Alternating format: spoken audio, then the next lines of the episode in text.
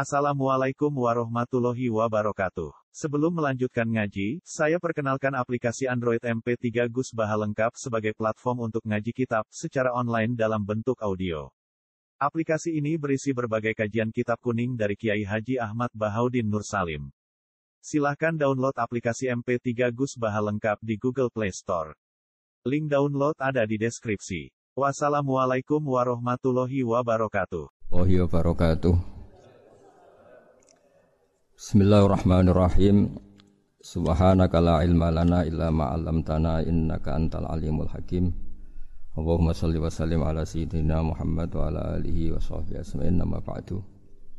Yang sangat saya hormati Dekan Fakultas Kedokteran U G M, juga tri dari Profesor Zaini, Profesor Ova Emilia, yang terhormat Doktor Naini, Doktor Profesor Doktor Madarina, Zulia, dan semua yang hadir, termasuk teman kami Doktor Zulfikar, semua teman-teman kru, semua yang dari U G M, semua pendengar yang sangat saya hormati. Saya tidak akan cerita tentang perspektif kesehatan karena ini wilayah yang menangani kesehatan. Mereka lebih spesifik, lebih tahu. Tapi saya akan cerita tentang sejarah kurban. Eh, tanggal tujuh belas Juli yang lalu eh, kami pasowan Pak Quraish Shihab. Beliau adalah teman Profesor Zaini, abahnya Mbak Ova ketika di Al-Azhar. Ketika Profesor S M A di sana, Pak Quraish, itu Pak Zaini kakak angkatannya. Jadi dekat sekali, dan alhamdulillah kemarin Mbak Najwa juga sambung langsung sama Profesor Ova lewat adik saya, Mama itu. Dan ini itu bufa, sangat penting ya. Jadi kalau dalam tradisi agama itu silaturahim adalah menyambung sesuatu yang seharusnya tersambung.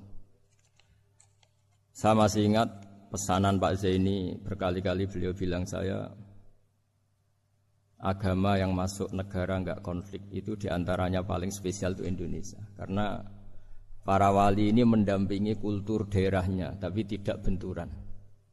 Misalnya kalau orang Jawa dulu pakai sesajen di sawah-sawah, katanya dimakan penunggunya. Ya penunggunya sawah itu kalau dulu ya pikirannya itu makhluk gaib. Di era modern ya penunggunya itu ya kambing, ayam itu jadi. Ya memang yang makan itu-itu akhirnya. Tapi dulu itu aneh diistilahkan dimakan penunggunya. Kalimat penunggu itu apa ya gak jelas, apa dengan tanda petik, apa penunggu betul gak jelas. Wali-wali datang, tidak mengkafirkan itu, tapi terus dirubah jadi sedekah ke tetangga-tetangga. Jadi kultur itu enggak dilawan, tapi cukup di, eh, diubah. Jadi makani demit menjadi sedekah ke tetangga.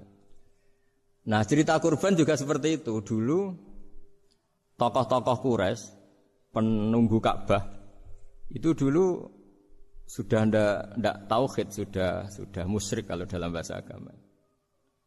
Itu di mana-mana termasuk kebutuhan pokok manusia itu kalau kumpul-kumpul itu makan-makan. Itu mulai dulu. Terus korbannya itu ya pasti perempuan mulai dulu. Jadi hanya bagian masak, boleh makan nanti ngenteni luyan itu, ngenteni bekas-bekasnya. Sehingga yang nyortir Abu Jahal C S itu. Jadi yang kurban harus hewannya bagus, spesial, bahkan enggak boleh dikawinkan, hewan yang mau dikorbankan itu nggak boleh dikawinkan, nggak boleh pernah dikendarai, nggak boleh pernah dipakai bajak apa sawah dan sebagainya. Semuanya serba spesial. Nanti dikorbankan di Ka'bah, yang dijual Ka'bah. Nah pertanyaannya Ka'bah ini nggak memakan daging, yang untung ya ketua-ketuanya ini, karena Ka'bah tidak doyan daging. Dan itu ya di atas namakan Allah ini demi taqarrub ilallah demi. Sehingga mereka bilang waqalu hadhihi an'amu wa harsun hijrul la yat'amuha illa man nasa'u bi sa'mihim. Ini hewan kurban harus spesial dan yang berhak makan hanya orang-orang spesial yaitu para penunggu Ka'bah, para sadanatul bait. Tapi karena mereka sudah tidak benar, tidak jujur, Islam mau merubah tradisi itu. Tapi kalau tradisi itu dirubah, maka Islam akan terkenal pelit karena dari acara makan-makan menjadi tidak ada makan-makan. Jadi kadang kebenaran itu harus diganti dengan sesuatu yang tidak ekstrim. Karena tadi dari acara makan-makan menjadi sama sekali tidak makan-makan. Maka terus diganti oleh Islam dengan kalimat udhiyah, dengan kata kurban. Nah, kenapa itu harus terjadi? Karena kurban itu sebetulnya syariatnya Nabi Ibrahim, di mana orang Mekah itu memang turunan Nabi Ibrahim, sehingga sisa-sisa makan-makannya masih. Cuma mulai ada melenceng, ada sesajen, ada khurafat, ada bid'ah. Kemudian itu mulai mulai masalah. Terus Rasulullah Muhammad shallallahu alaihi wasallam datang ingin benahi itu. Tapi yang dibenahi adalah menghilangkan kemusyrikannya, bukan makan-makannya. Akhirnya diganti oleh udhiyah. Nah, kenapa ada kurban? Kalau dalam banyak literatur, Nabi Ibrahim alaihissalam itu Nabi yang paling, dengan tanda kutip, mengklaim kalau beliau itu orang paling sayang. Paling sayang kepada Allah, paling dekat kepada Allah. Enggak ada yang dicintai selain Allah. Beliau memaklumatkan itu baik secara lisan maupun di gemuruh hatinya, di bisikan hatinya, di detak jantungnya, pikirannya seperti itu. Pas itu beliau belum punya putra, karena beliau termasuk lambat punya anak. Suatu saat ditakdir punya putra, yaitu Ismail. Pas seneng-senengnya jalan, pas seneng-senengnya punya anak, sama Allah disuruh nyembelih. Anak kamu harus kamu sembelih. Ibrahim kaget. Kenapa ya Allah? Kamu adalah orang yang sering ngomong bahwa yang paling kamu cintai saya. Tapi setelah ada anak kamu, kayaknya enggak. Protes Nabi Ibrahim, Pak. Yang benar Gusti, iya harus anak kamu. Karena beliau kadung janji, kadung komitmen yang paling dicintai Allah, tidak ada yang lain. Saya akan mencintai engkau ya Allah, meskipun harus mengorbankan anak saya. Singkat cerita, terus disyariatkannya kurban itu. Ketika Nabi Ibrahim berkomitmen melaksanakan perintah itu, Ismail juga mau nurut, bersama Allah diganti oleh hewan kurban yang bernama kambing. Sehingga versi cerita itu, versi cerita itu bahwa Allah akan maklumi ketika orang mencintai Allah secara serius, bersamaan dengan itu orang juga mencintai anaknya dengan proporsi masing-masing. Itu di khazanah-khazanah yang saya baca. Versi kedua, tapi ini nanti nggak perlu dipertanyakan. Nanti kalau U G M tanya itu versi yang paling baik, yang paling benar gimana? Yang tanya juga bid'ah, yang jawab juga bid'ah nanti. Karena itu wilayah yang kadung terjadi. Jadi kalau dalam ilmu hadis itu, kalau kadung terjadi, mbok kamu unggulkan yang mana, tetap saja yang terjadi hanya satu, mau kelewat. Beda dengan istihad solusi.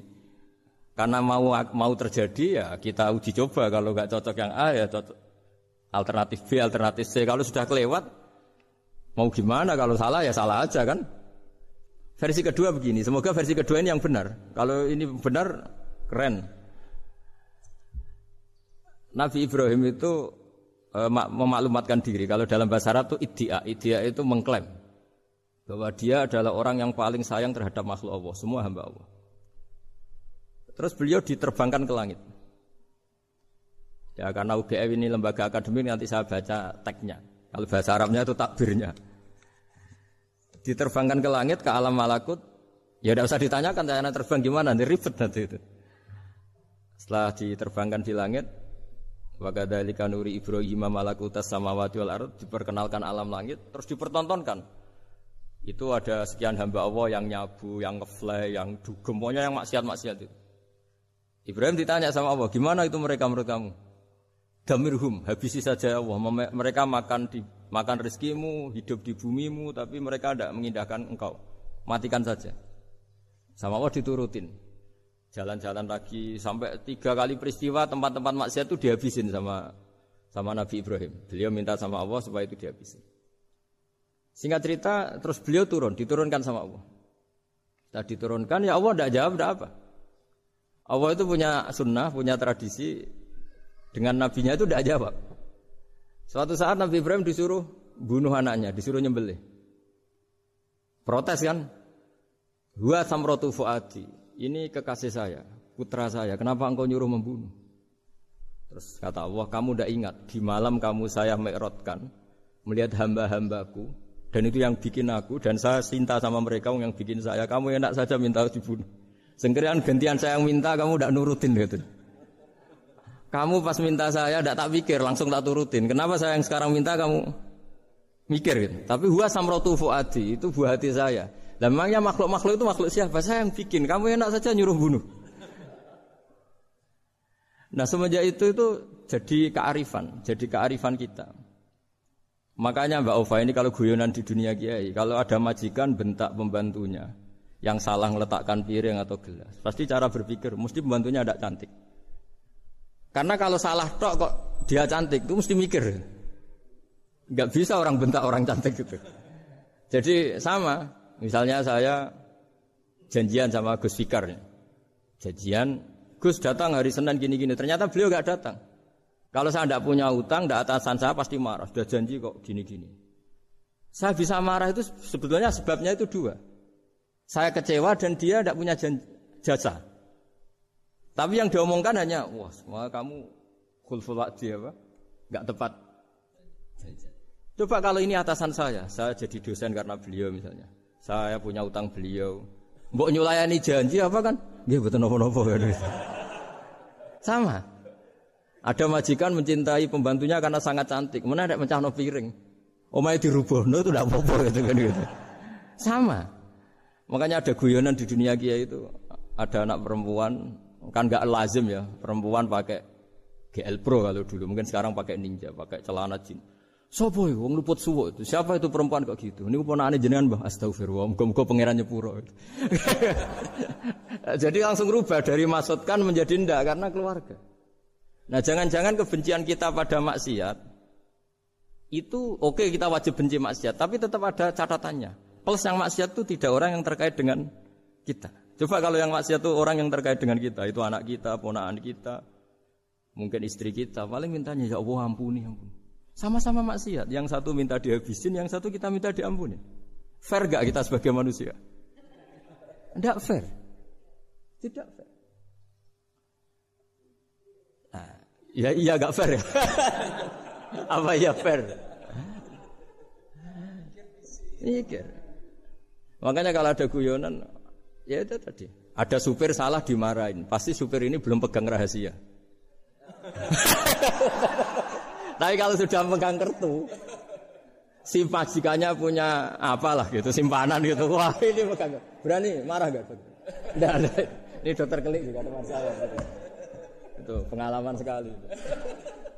jadi jadi itu guyonan kiai. Makanya jadi manusia itu enggak pernah adil sebenarnya. Makanya Allah pernah mensifati manusia itu wa kanal insanu zaluman jahula. Manusia itu sangat zalim dan sangat bodoh. Kalau kalau misalnya jenengan tanya, orang soleh pun itu gimana? Orang soleh asal manusia tidak nabi, itu ya mesti mesti ada zalimnya. Makanya kalau dalam kitab Hikam diterangkan, kitab Hikam itu kitab yang olah manusia. Itu menyebut begini, manusia itu siapa? Dijawab, manusia itu mangkanat mahasinuhu masawiya. Orang yang ketika baik saja salah, apalagi ketika salah. Kita misalnya punya toko laris gitu. Doanya mustajab laris, pembelinya banyak, kualitasnya bagus. Pasti ada toko sekeliling yang megap-megap karena orang sekarang ke kamu kan gitu. Sama di kampus ya gitu, kalau ada kampus besar yang lain pasti ke masjid terhalangi karirnya di semua, sehingga sehingga orang supaya terus terus merasa salah. Robbana dzalamna anfusana, meskipun kita sedang benar pun. Saya termasuk kiai yang kalau ngelepas haji, mungkin yang haji itu mangkel karena saya tidak pernah muji-muji haji meskipun saya melepas orang haji. Umumnya kiai kalau ada orang haji kan dilepas haji mabrur, tidak ada lain balasan kecuali surga. Saya itu karena pernah kecil ya, pernah kecil, pernah dengerin masyarakat. Itu ngenes ketika si Kiai Widodo tadi ternyata ngenes. Ngenesnya seakan-akan surga itu hanya milik yang haji. Wah, nak koyo kula sepundi Gus wong kula ora kelar kaji. Semenjak itu setelah saya jadi kiai ya ya dendam juga. Akhirnya setelah saya jadi kiai kalau ngaji, orang yang haji mabrur balasannya surga, orang yang fikir sabar juga surga, orang yang sering dimarahin istri juga surga. Katanya pokoknya surga terus. Sampai yang mau haji itu, Gus, gimana kok bahas kita kok sama dengan mereka? Ya karena saya ada ulama pesanan kata saya gitu. Jadi artinya gini, ketika Anda muji ibadah haji, jangan kira yang ngenes tidak banyak. Yang ngeluh juga banyak, karena mereka ada takdir gak mampu haji. Itu hebatnya Islam. Islam juga datang dengan solusi-solusi. Misalnya Jumatan itu hajinya orang miskin. Orang yang ingat Allah mulai subuh sampai matahari terbit juga sama dengan umroh. Jadi karena tidak semua orang itu mampu haji. Jadi itu Islam. Jadi nanti tak bacakan. Jadi versi kedua itu Nabi Ibrahim diperingatkan Allah bahwa tidak seperti itu cara mengelola hambaku. Nah, Islam ini kata Allah anit tabi' millata Ibrahim hanifa. Referensinya Islam, mentornya Islam itu Nabi Ibrahim. Sehingga kita alhamdulillah punya sejarah Wali Songo. Saya punya orang tua Kiai Nur Salim itu sayang sekali sama umat. Mbah Mun juga gitu. Saya sama Profesor Zaini itu sudah mulai tahun dua ribu terus tiap hari ketemu juga enggak pernah kecewa. Beliau itu pernah disalahfahami. Mungkin Bu Ova belum dengar ini. Pernah disalahfahami karena beliau itu tangan kanannya kan agak enggak kuat. Jadi kalau ngambil-ngambil papa itu pakai tangan kiri. Itu pernah disalahfahami ya, mungkin orang hasud karena tidak mengkonfirmasi langsung mengklaim beliau itu kiai profesor kalau apa-apa pakai tangan kiri. Kira-kira pertanyaan sunnah rasulnya mana kan gitu. Beliau itu ya hanya corong Jawa itu berambang, agak nangis tapi tidak tidak sampai keluar air mata itu berambang. Beliau bilang gini ke saya. Saya harus seharusnya gimana Mas Pak? Ya kalau Pak Zaini ingin jadi wali sudah usah menjelaskan. Kalau Pak Zaini ingin menjelaskan berarti ingin diakui makhluk. Tapi kalau enggak dijelaskan mereka salah paham terus. Tapi cepat jadi wali karena sudah mulai mengabaikan apa kata mereka. Tapi kalau menjelaskan ya enggak. Ya lama jadi walinya. Tapi bagusnya orang enggak salah paham. Pak Zaini tertawa-tawa. Jadi wali apa enggak? Jadi saya tuh lama sekali sekamar dengan beliau ada di di, di Badan Wakaf ya Mas Wajar ya. Badan Wakaf yang atas itu kan dulu tempatnya Pak Rektor kan kosong. Nah itu kita tempati sama Pak Zaini bertahun-tahun tiap hari diskusi. Dan enggak pernah ceritanya beliau itu penting. Karena seneng guyon, memang khasnya ulama itu seneng guyon. Kemarin saya ketemu Pak Gores. Beliau cerita, saya ini punya idola Gus Pak. Kalau manggil saya Gus kadang ya Pak. Dulu beliau doktor filsafat. Lama-lama jadi Syaiful Azhar. Itu kalau ke kuliah pakai bis, kata kata Pak Gores pakai bis. Suatu saat di Al-Azhar itu kan beda dengan di yang lain ya, agak-agak modern. Si gurunya ini, beliau itu karena banyak yang berdiri, beliau duduk ada perempuan berdiri, terus yang lelakinya berdiri, terus jatah duduknya dikasihkan perempuan. Perempuannya itu pakai pakaian yang agak minim, agak agak seksi lah agak minim. Terus si Pak si Syaiful Azhar tadi saat itu belum Syaiful Azhar, punya dua permen. Ini ceritanya Pak Gores punya dua permen terus. Yang satu sudah dibuka, yang satu masih bungkusan masih ditawarkan. Silakan Mbak kamu milih yang mana? Milih yang masih itu. Padahal bukanya itu supaya lebih gampang. Ternyata milih yang milih yang masih bungkusan. Kenapa Mbak? Ya ini lebih steril karena pakai bungkusan. Oh ya ya. Itu pelajaran itu. Terus Pak Gores nantang saya. Gus Pak punya enggak cerita tandingan? Wah, kalau saya kebalikannya, Pak. Di kereta itu ada Cina. Enggak khitan ya. Ketemu sama kiai kiai kampung. Kenapa khitan? Enggak khitan juga sama gini-gini gitu. Terus dikasih pisang. Terus dimakan dikupas dulu. Kok udah langsung aja. Terus kata kata Pak Gores. Nah ternyata sama Pak Zaini sama Pak Gores itu dibalik ke profesorannya. Ceritanya itu ya guyon terus. Karena memang agama ini itu kalau masalah kebenaran itu serius. Tapi dibalik kebenaran ini yang perlu dicatat oleh semua yang mencintai agama ini. Bahwa Allah itu tidak butuh taat kita. Dan Allah tidak akan gagal sebagai Tuhan karena maksiat kita. La tanfa'uhu ta'atuhum wa la tadurruhu maksiatuhum. Allah tidak akan ngefek ketika semua orang taat ya gak ngefek. Semua orang maksiat juga gak ngefek. Karena Allah ini zat yang punya eksistensi sejati. Sehingga hubungan kita dengan Allah itu tidak Tidak ngefek ke Allah, tapi ke kita sendiri. Sehingga mereka lebih rileks karena enggak merasa harus harus mati-matian bela Allah. Wong Allah tetap Al-Qayyum, zat yang bisa berdiri sendiri. Sehingga di kitab-kitab itu ada bab namanya Mizahun Nabi, guyonan-guyonan Nabi. Itu ada babnya sampai di kitab Ihya, di kitab banyak lah gitu. Masyhur itu suatu saat ada orang sepuh sowan ke Nabi karena sudah sepuh. Beliau pamit, kira-kira jam segini pamit, ya Rasulullah saya mau pulang karena nanti kemalaman. Karena beliau jalan kaki yang orang sebut. Kata Nabi, dah tenang saja di sini, nanti pulang kamu udah jalan kaki. La ahmilan naki alab ninakoh, nanti kamu tak naikkan anaknya unta.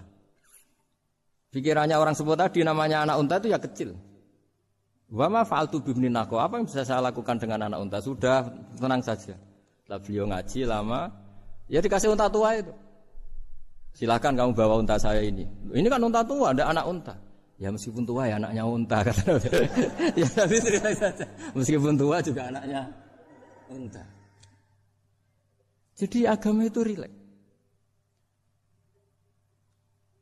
Nabi Ibrahim, kembali lagi ya karena syariat Ibrahim. Nabi Ibrahim itu pernah minta supaya nyawanya itu diperpanjang karena beliau umumnya orang itu kan ingin nyawa panjang, ingin umurnya panjang. Dia beliau yakin penting nyawa panjang, umur panjang. Allah tidak jawab gak apa. Suatu saat ada tamu, orangnya itu sepuh sekali.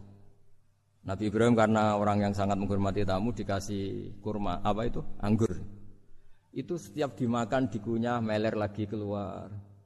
Karena sudah sepuh, enggak ada giginya, dikunyah keluar lagi. Itu jawabnya Nabi Ibrahim, ya, ya Allah, masuk lagi ke kamar, sholat lagi, mengcancel doa panjang umur. Katanya Ibrahim, oh jenengan jawab toh. Artinya kalau ingin tua sekali ya nasib kamu kayak itu gitu. Jadi karena beliau tahu itu jawaban terus masuk kamar, oh jawab tuh Gusti jenengan, terus membatalkan doanya. Itu Nabi Ibrahim. Kalau orang sekarang enggak, ndonga ngarani, ya tua ya tetap sehat, tetap wah itu. Itu lebih ribet itu. Iya, jadi karena doa itu kalau enggak diperjelas itu ya repot. Ini cerita ya cerita. Supaya kita berislam itu ceria. Saya Mbah Mun itu meskipun kiai top, senengannya dia guyon bapak saya. Tapi guyon itu ada yang wajib. Saya dulu itu janggal. Ini cerita ya, mungkin kalau di kampus-kampus umum agak asing, tapi ini cerita. Nuduh zina itu dosanya besar sekali. Saya ulang lagi, nuduh orang lain zina itu dosanya besar sekali. Disebut bab qadzaf. Saya pernah menjumpai tiga kiai besar Bu Ova, tiga kiai besar, kiai top semua. Di majelis itu ada gosip bahwa si A itu uh, punya selingkuhan sama Sri itu misalnya, atau dengan siapalah, dengan perempuan. Itu kalau di Arab itu senengannya pakai Salma, Laila Majnun Salma. Kalau di Jawa itu kasihan kurbannya itu. Ya, tapi itu contoh saja. Ya. Itu si Kiai tiga tadi gak ngefek, malah tanya gini, lu apa perempuannya cantik? Wah, cantik sekali bah. Cantiknya sampai kayak apa? Malah bicara cantiknya perempuan. Saya itu ya pertama iskal. Ini kiai kok bakas orang apa? Cantik. Orang ayu ya. Setelah majelis itu bubar, yang penggosip tadi, ya yang gosip ini gak kiai, yang pembisiknya ada kiai, yang gosip ini gak kiai. Cuma kiai tiga ini posisi mendengar. Tapi malah tanya cantiknya tadi. Singkat cerita setelah orang itu pulang bilang gini, Gus. Itu kalau saya bilang iya, dengan gosip itu saya ikut qadzaf, saya ikut menuduh orang lain zina. Itu dosa besar. Selain itu saya kiai, kalau saya bilang iya dianggap membenarkan. Maka untuk mengalihkan enggak bicara nuduh, jadi guyon tadi. Jadi guyonnya itu karena kalau kita tadi bilang iya artinya mengiyakan. Dan itu artinya qadzaf, punya dosa besar karena nuduh orang lain zina. Diperparah dia kayak besar kan orang menjadi percaya karena yang ngomong bukan penggosip lagi tapi maka dialihkan tadi. Loh, ayo nucung. Sampai segitunya kearifan-kearifan. Sehingga dulu ketika Ma'is, Ma'is itu seorang sahabat yang pernah salah, pernah salah besar. Itu Nabi ketika beliau ada gosip salah gitu ya, Nabi masih jangan-jangan kamu hanya mimpi, Cung. Jangan-jangan kamu hanya megang, tapi tidak sampai zina. Sampai terakhir Nabi tanya, "Afi aklikaseun, jangan-jangan otak kamu ini sudah agak error." Saking tidak inginnya Nabi mempercayai hal-hal seperti itu. Nah problem kita di zaman sekarang justru justru kadang nyari-nyari supaya tahu buktinya. Yang dulu para orang soleh menghindari bukti itu supaya enggak suudzon. Sekarang orang mencari-cari bukti. Padahal itu dilarang. Wala tajassasu, orang enggak boleh apa, mencari-cari kesalahan orang lain. Nah itu kearifan-kearifan yang yang saya dapatkan dari Bapak, dari Mbah Mun, dari Pak Zaini, dari Pak Gores. Mereka orang-orang yang luar biasa menghindari ngomong penting. Sekarang itu orang banyak yang sering ngomong penting. Sebenarnya itu malah salah. Karena kalau ngomong penting itu vonis. Vonis terhadap orang lain. Rel kalau kamu rileks, tidak. Nabi dulu tuh rileks sekali. Ketika beliau ngaji gini, terus ada pemuda lewat bawa cangkul mengabaikan pengajian Rasulullah. Banyak sahabat bilang, celaka orang itu, ada Nabi ngaji kok tidak ikut. Jawabannya Nabi unik. E, jangan-jangan dia punya keluarga yang harus kerja, dan kalau harus kerja untuk nafkah keluarganya itu juga ibadah, itu ya sunnah saya. Jadi Nabi rileks saja, tidak e, tidak tersinggung, tidak. Nah, kenapa kita butuh rileks? Karena kebenaran sekali dipaksakan itu jadinya benturan. Dan itu wali-wali Songo itu dulu sudah berpikir seperti itu, sehingga Pak Zaini yang sering ngendikan sama saya, kita ini bisanya mengikuti, Mas Bah, kalau manggil saya Mas, tidak bisa benturan.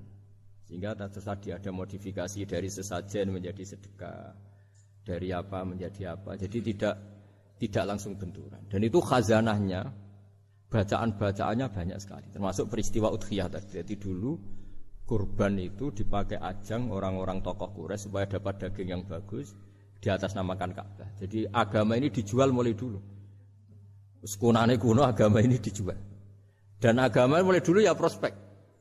Ka'bah itu bisa menyedot wisatawan berapa, wisata religi, sehingga dulu ada Ka'bah tandingan, perhitungannya juga ekonomi. Jadi mulai dulu itu ya sudah seperti itu, mau apa bang, apa bikin dunia seperti ini. Jadi dulu, mulai dulu agama itu ya, sampai orang Yahudi gak mau iman sama Nabi ya pikirannya sederhana, kalau saya tokoh banyak yang sowan, banyak yang ngasih-ngasih, kalau saya ikut Muhammad, saya anak buah, yang ngasih saya siapa? Jadi perhitungannya juga ekonomi. Jadi ketika Abraha mau bikin apa, Ka'bah tandingan, itu perhitungannya juga ekonomi.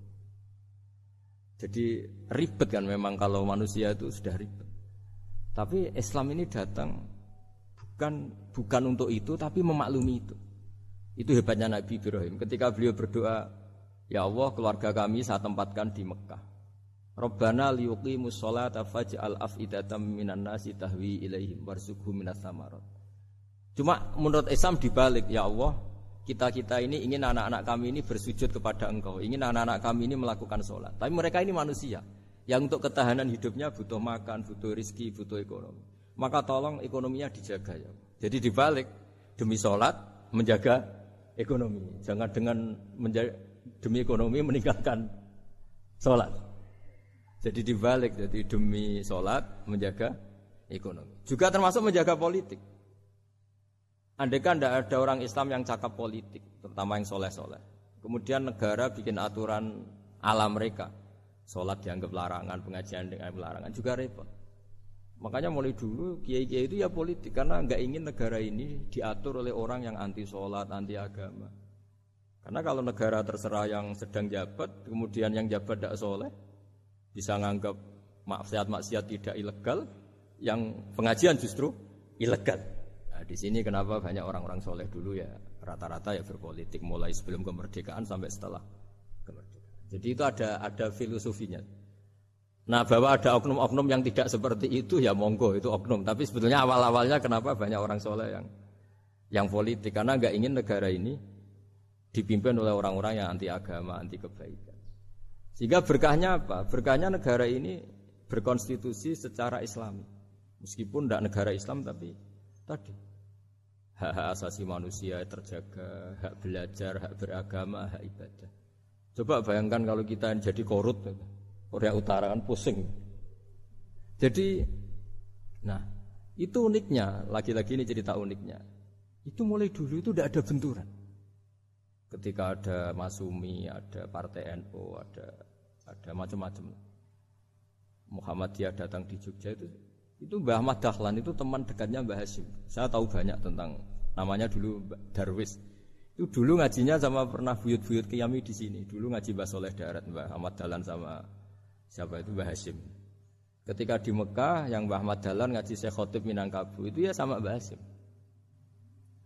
Nah kebetulan Mbah Ahmad Dahlan hidup di Jogja yang zaman itu sudah khurafatnya kayak apa, karena ada sistem agama yang sangat menurut beliau sangat jauh dari Islam yang murni. Terus beliau revolusinya seperti itu, yang Mbah Hasyim nempat di Jombang.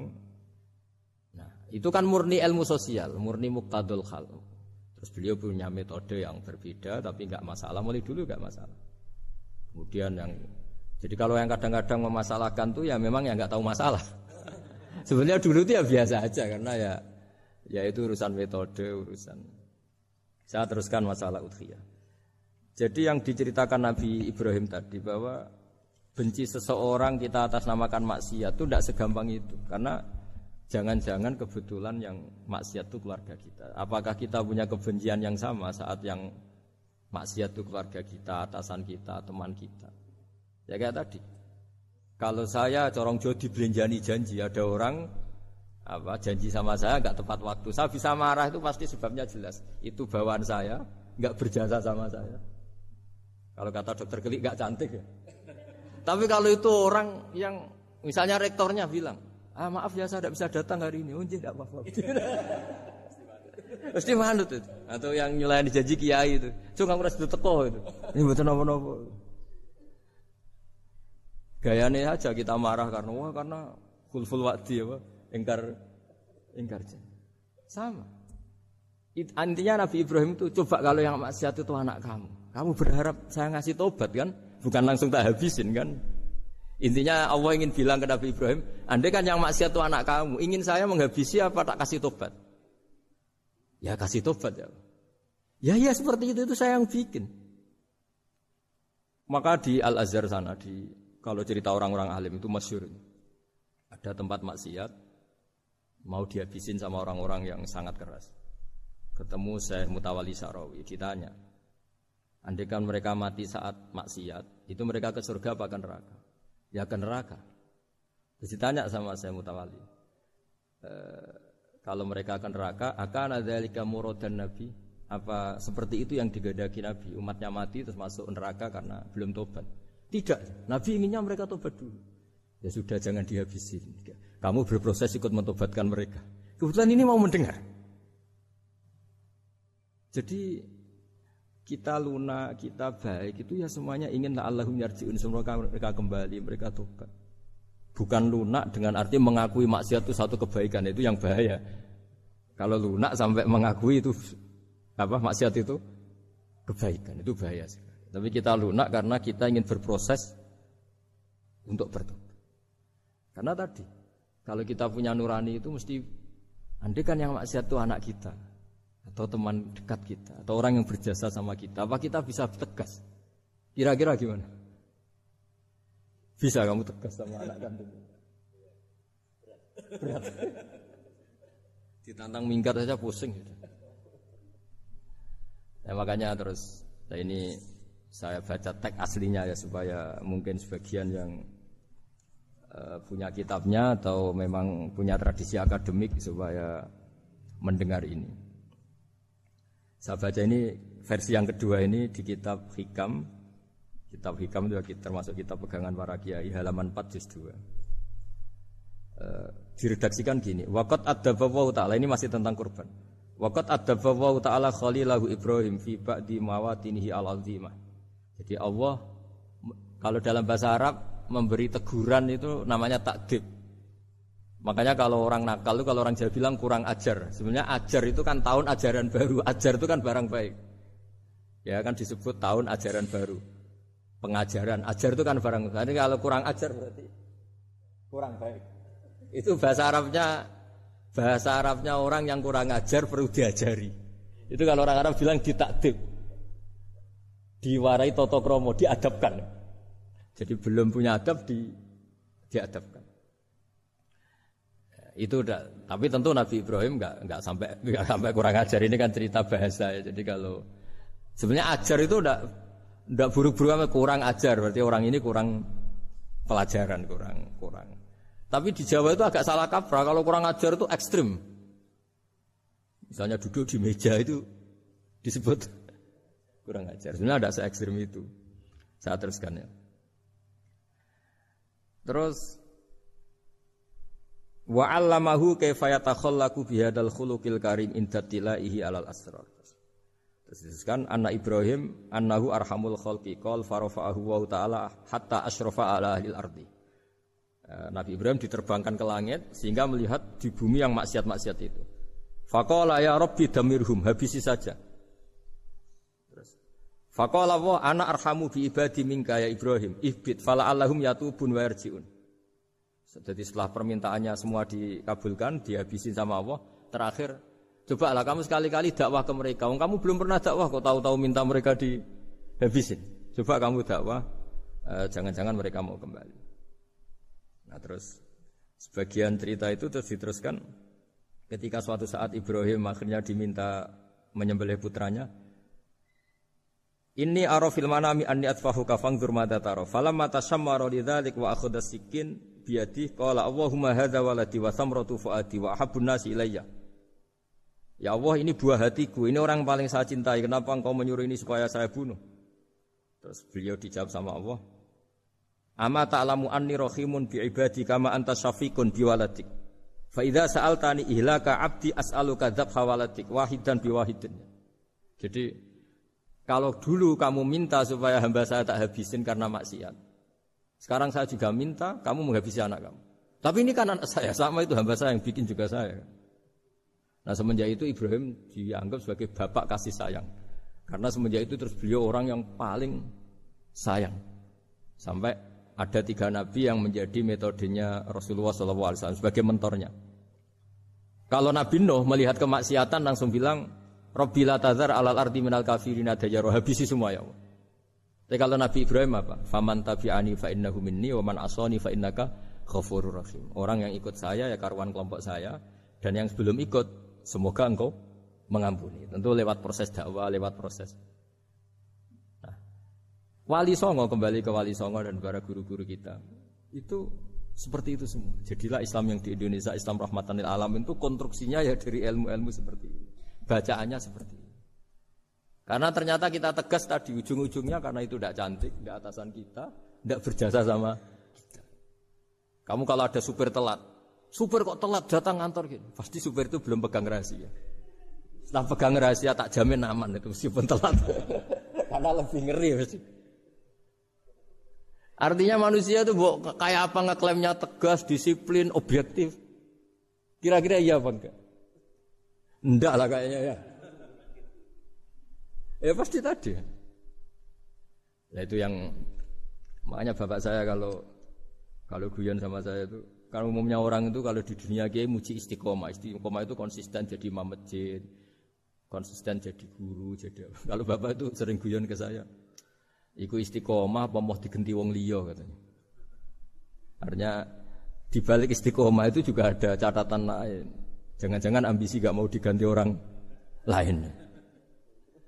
Jadi artinya manusia itu dalam benar saja ada unsur salahnya, apalagi pas salah gitu maksudnya.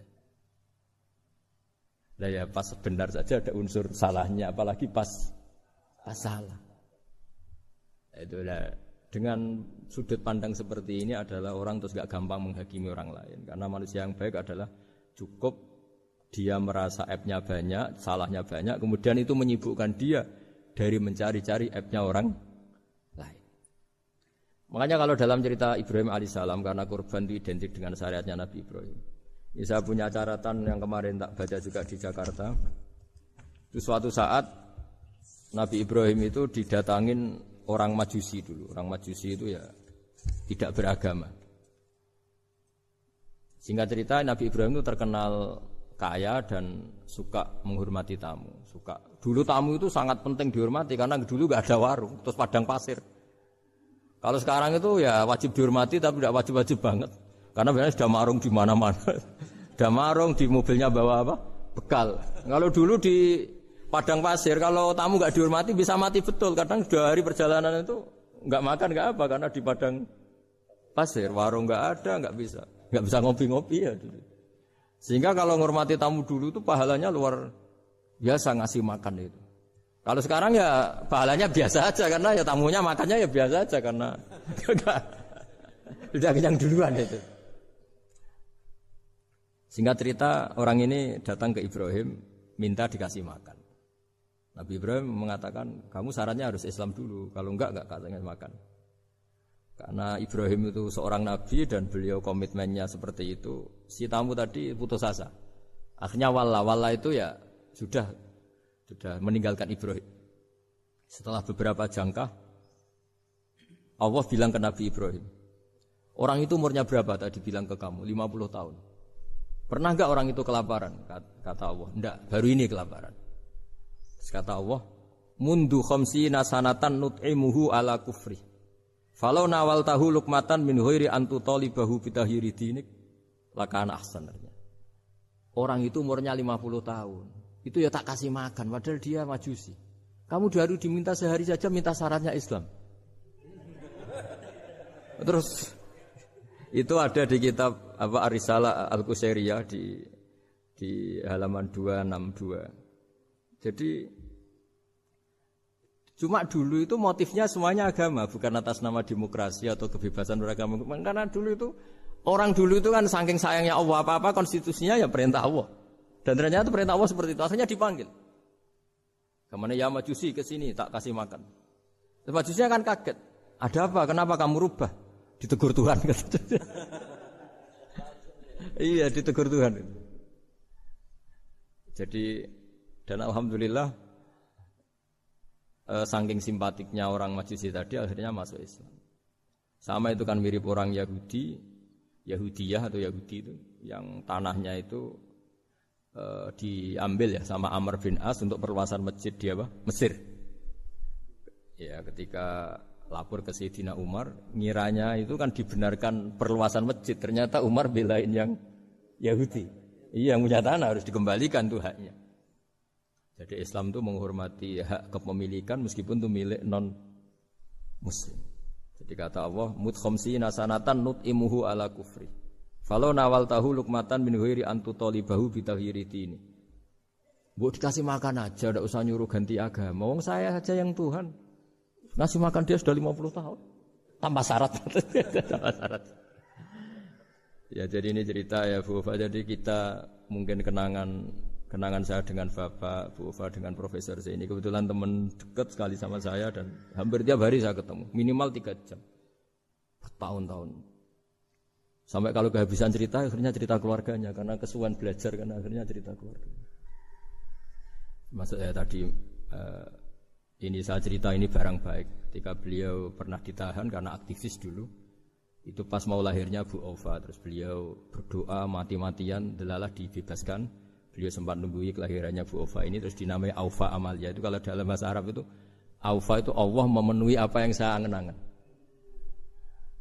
Jadi itu ceritanya itu gitu.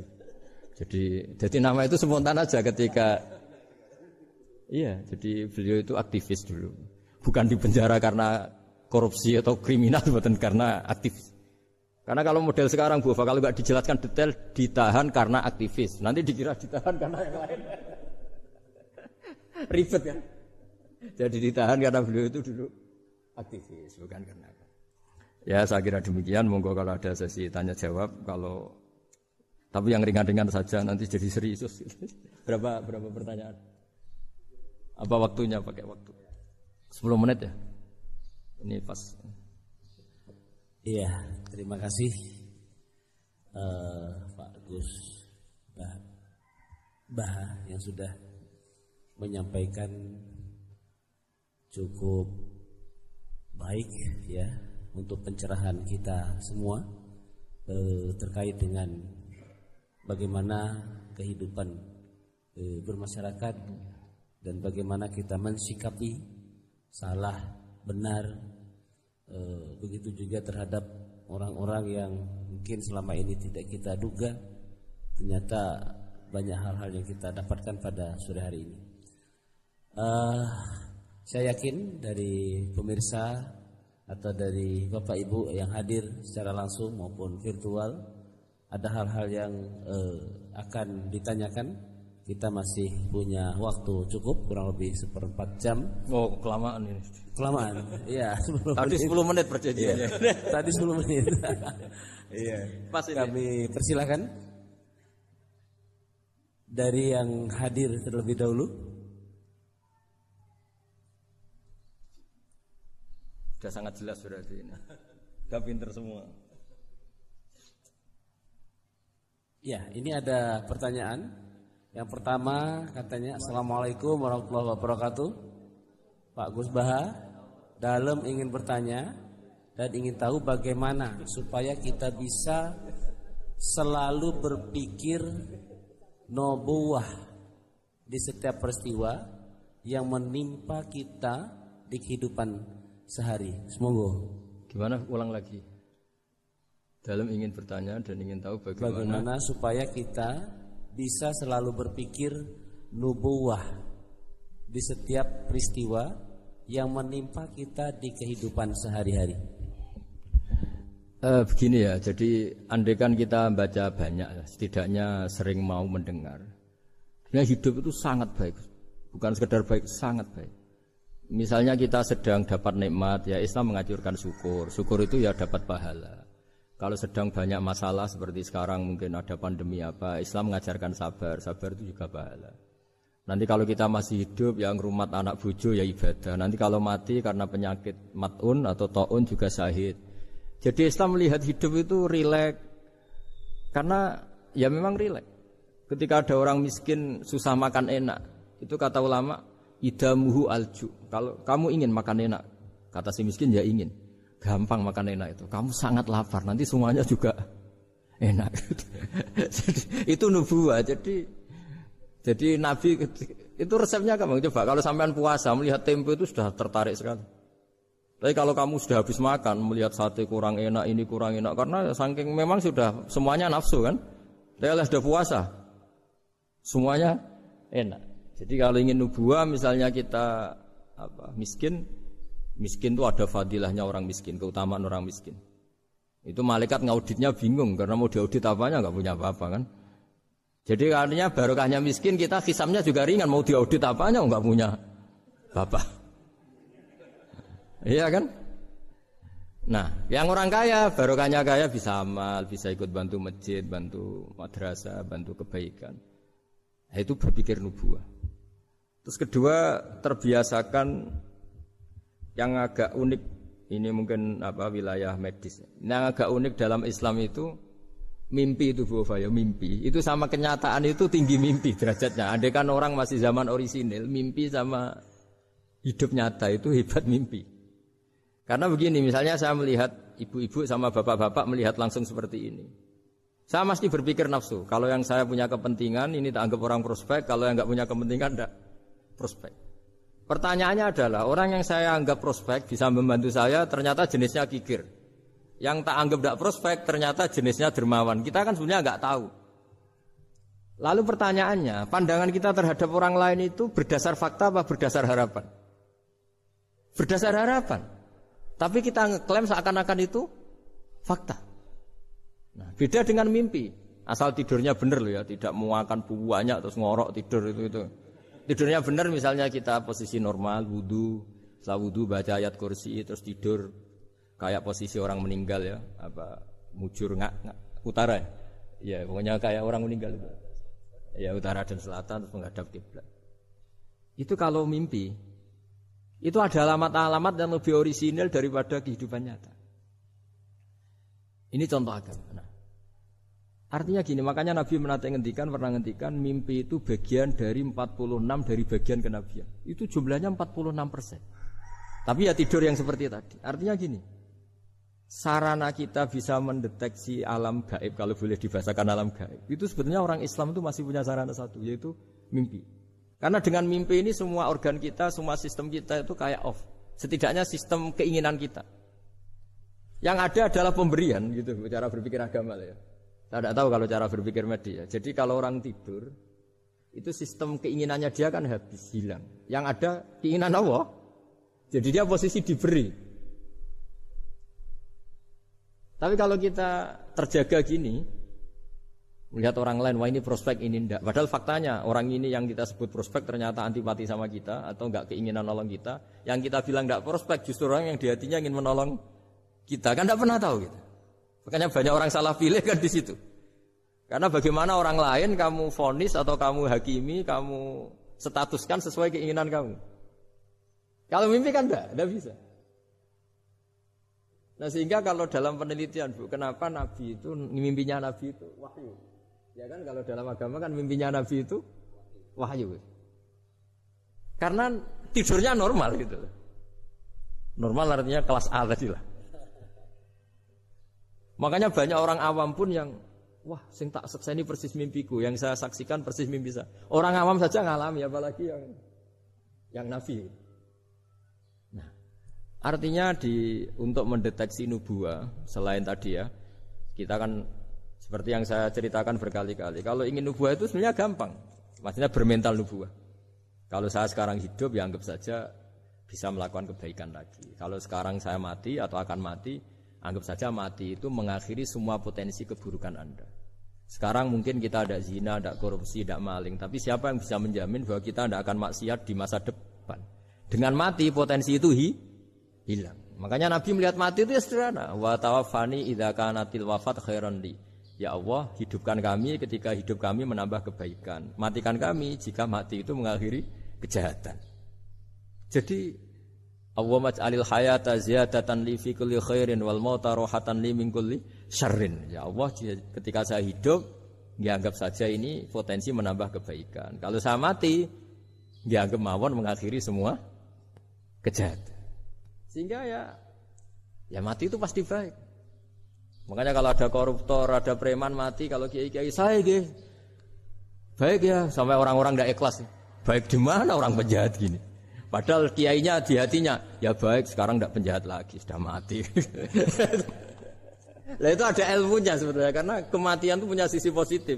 Orang tidak bisa jahat lagi. Ya saya kira demikian.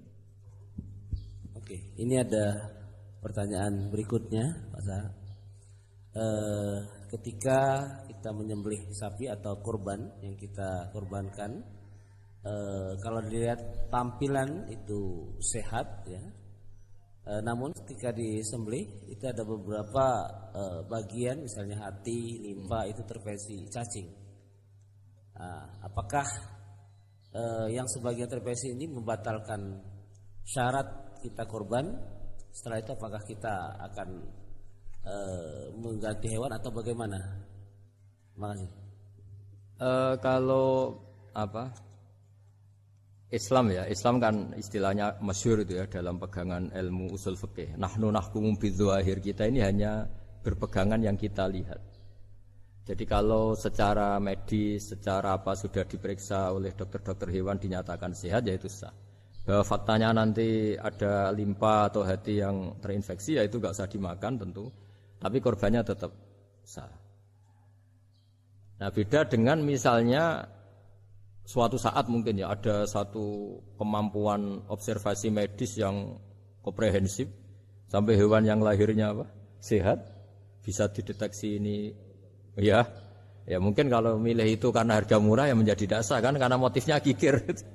Tapi kalau dari awal tidak tahu ya, ya ya tetap sah itu, tetap sah. Ya, sambil nunggu pertanyaan, ini ada beberapa mungkin titipan pertanyaan, titipan pesanan, pesanan, pesanan ya.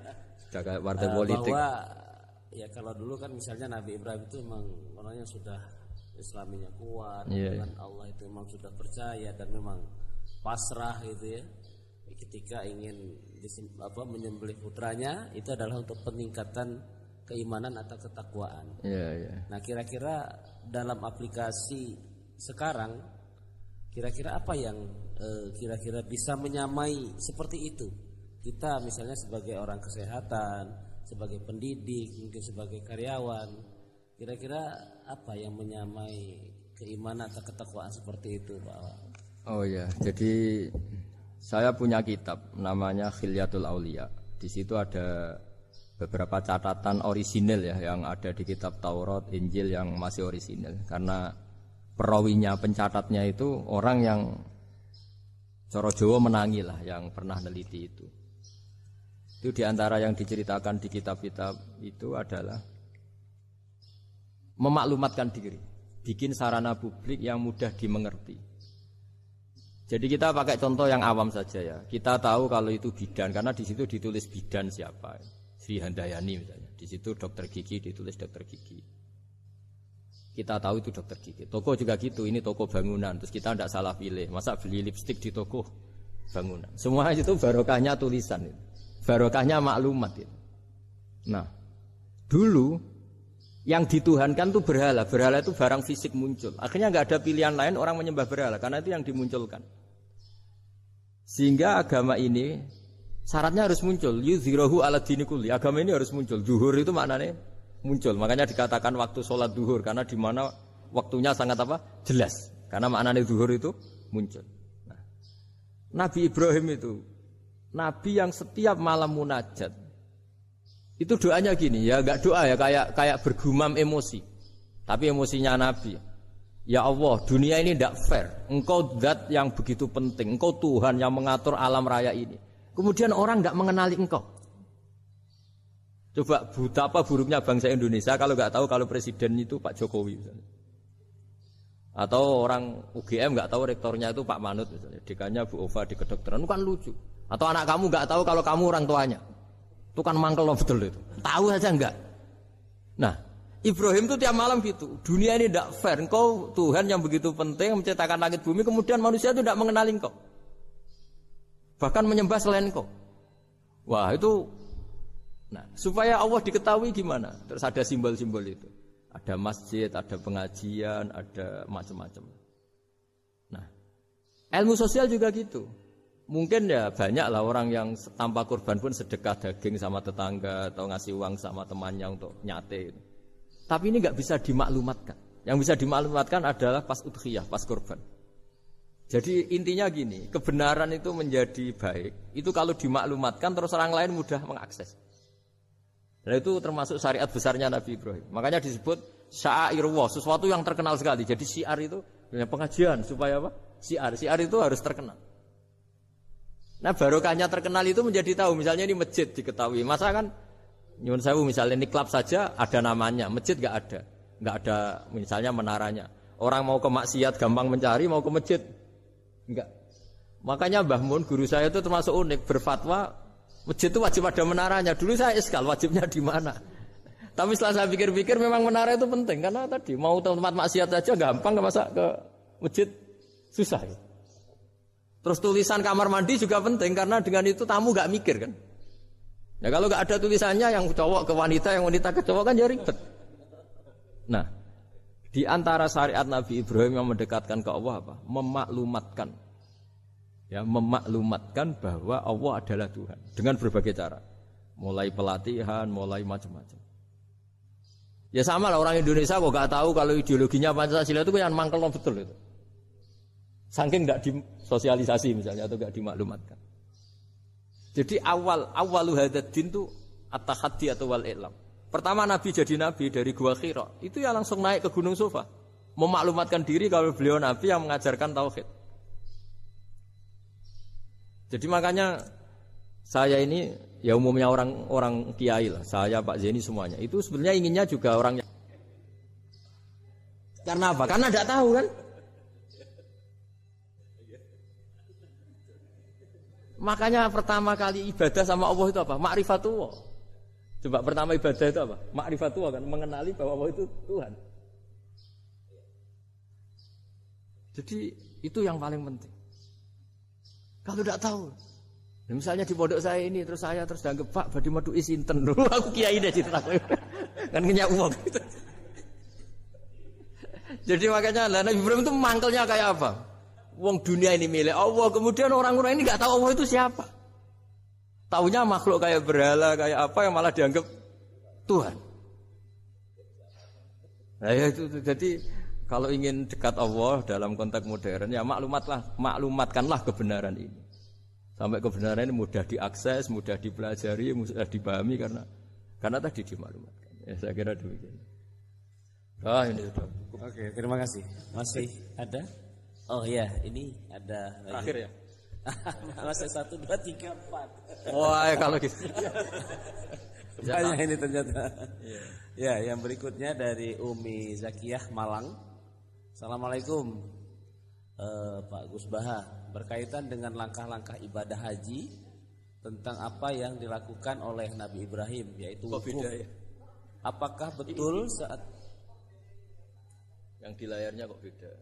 Eh, Yang Umi Umi Zakiyah, Umi Zakiyah. Next, next.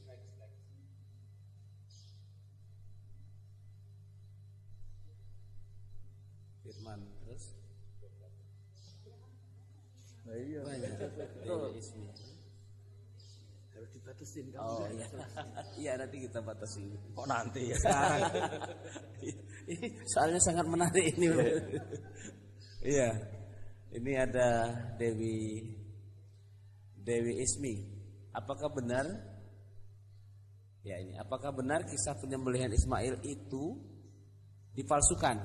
Wah, itu jawabnya gampang, nggak benar. Apa hubungan kurban dengan Idul Adha yang secara harfiah artinya perayaan atau merayakan waktu duha?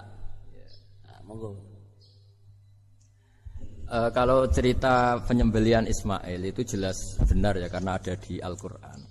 Jadi yang jadi perdebatan mufassir itu apakah benar-benar Ibrahim itu sampai menyembelih, maksudnya sampai meletakkan pisau di leher, apa setelah berkomitmen mau menyembelih sudah dibatalkan Allah karena Allah menghormati apa? Komitmennya. Jadi nah, tapi hampir semua ulama berpendapat memang ya sempat benar-benar sampai fisik Ibrahim meletakkan apa? Pisau di lehernya, kemudian eh, lam yu'athir syai'an misalnya tidak tidak membekas sama sekali terus diganti itu. Jadi cerita itu populer sekali. Tapi yang penting adalah tadi cerita saya bahwa itu karena Ibrahim pernah mengklaim beliau cinta Allah itu enggak tertandingi oleh makhluk apapun. Terus diuji ketika punya anak, mencintai anaknya. Terus diuji dengan cara kalau kamu betul hanya mencintai saya, ya anak kamu kamu sembelih gitu. Ternyata mau juga, berarti betul. Tapi setelah betul ya sudah tetap, ya tetap normal lah tetap. Tapi tidak usah dipraktekkan nanti kalau. Terus kalau masalah udhiyah itu bukan kaitannya dilakukan waktu duha, ndak. Memang duha yudhi tadhiyatan itu artinya ya menyembelih yang memang kebetulan uh, waktunya setelah sholat. Nah, waktu sholat itu kemudian bisa dibahasa Arabkan waktu duha. Jadi ya memang saling terkait. Kalau bahasa Arab itu memang semuanya begitu. Jadi kalau orang yang perilakunya baik itu disebut Muhammad, orang yang terpuji.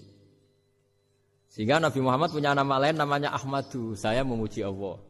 Kan Hamidah ya Ahmadu, kalau ingsun Ahmadu saya memuji. Jadi kalau bahasa Arab memang itu Bova. Kalau bahasa Arab itu memang unik. Bahasa Arab itu semuanya itu merujuk kosakata. Makanya kalau Pak Quraish Shihab nulis tafsir itu mesti melibatkan kosakata. Kayak Rasul itu asli maknanya Rasul itu ya utusan. Kalau bareng yang korban kan harus sama suaminya orang kan. Ya saya bilang gitu. Ya Allah tidak kayak yang kamu pikirkan gitu. Kalau dia ikhlas ya nanti kan tetap ke surga itu. Ya gampang saja lah, tidak harus seperti itu. dia, dia bayangkan. Yang jelas memang kaedahnya gitu ya. Kalau satu sapi cukup untuk tujuh orang. Tujuh orang itu bisa keluarga, bisa orang yang kita amali ya. E, karena memang Islam mulai dulu itu membolehkan orang amal untuk orang lain. Jadi dulu ada orang, ya Rasulullah orang tua saya ini sudah sepuh. Beliau sangat ingin haji, tapi kalau haji enggak bisa karena sudah tidak bisa berkendara unta. Kata Nabi, ya sudah kamu saja yang haji sebagai ganti bapak kamu.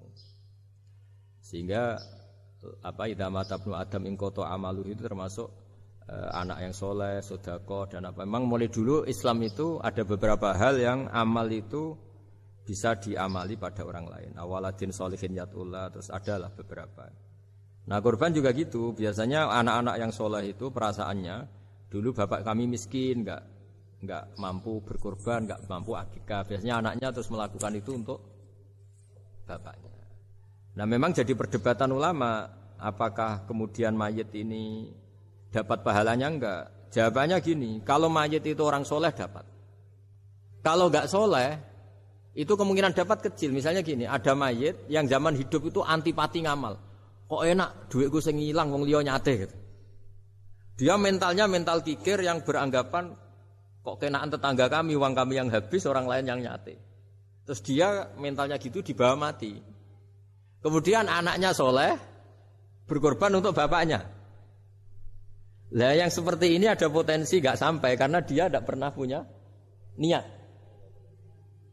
Itu beda dengan orang yang zaman hidup memang ingin korban cuma secara ekonomi tidak, nggak mampu.